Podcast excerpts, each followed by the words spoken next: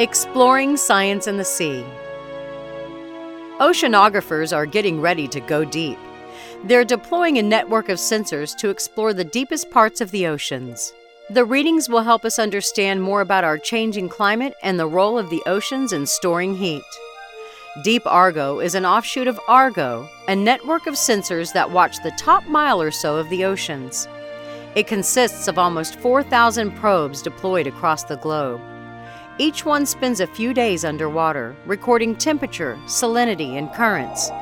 It then pops to the surface and transmits its readings to a satellite before descending once again.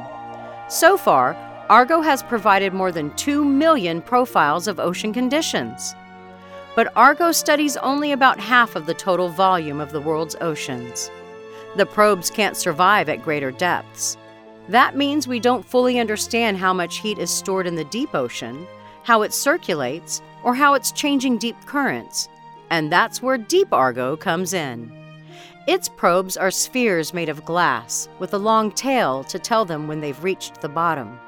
They're designed to withstand the pressure at depths of up to four miles. Scientists have deployed almost 200 of them. They're aiming for a network of more than 1,200. The sensors will help improve computer models of ocean circulation and sea ice melting. They'll also sharpen our understanding of how the air and oceans interact, improving not only climate models, but weather forecasts, a practical advantage of going deep. Science and the Sea is a production of the University of Texas Marine Science Institute and is on the web at scienceandthesea.org.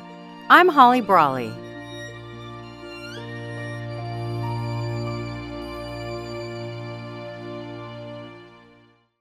Science and the Sea is part of the Texas Podcast Network, the conversations changing the world. Brought to you by the University of Texas at Austin. Any opinions expressed in this podcast do not represent the views of the University of Texas at Austin.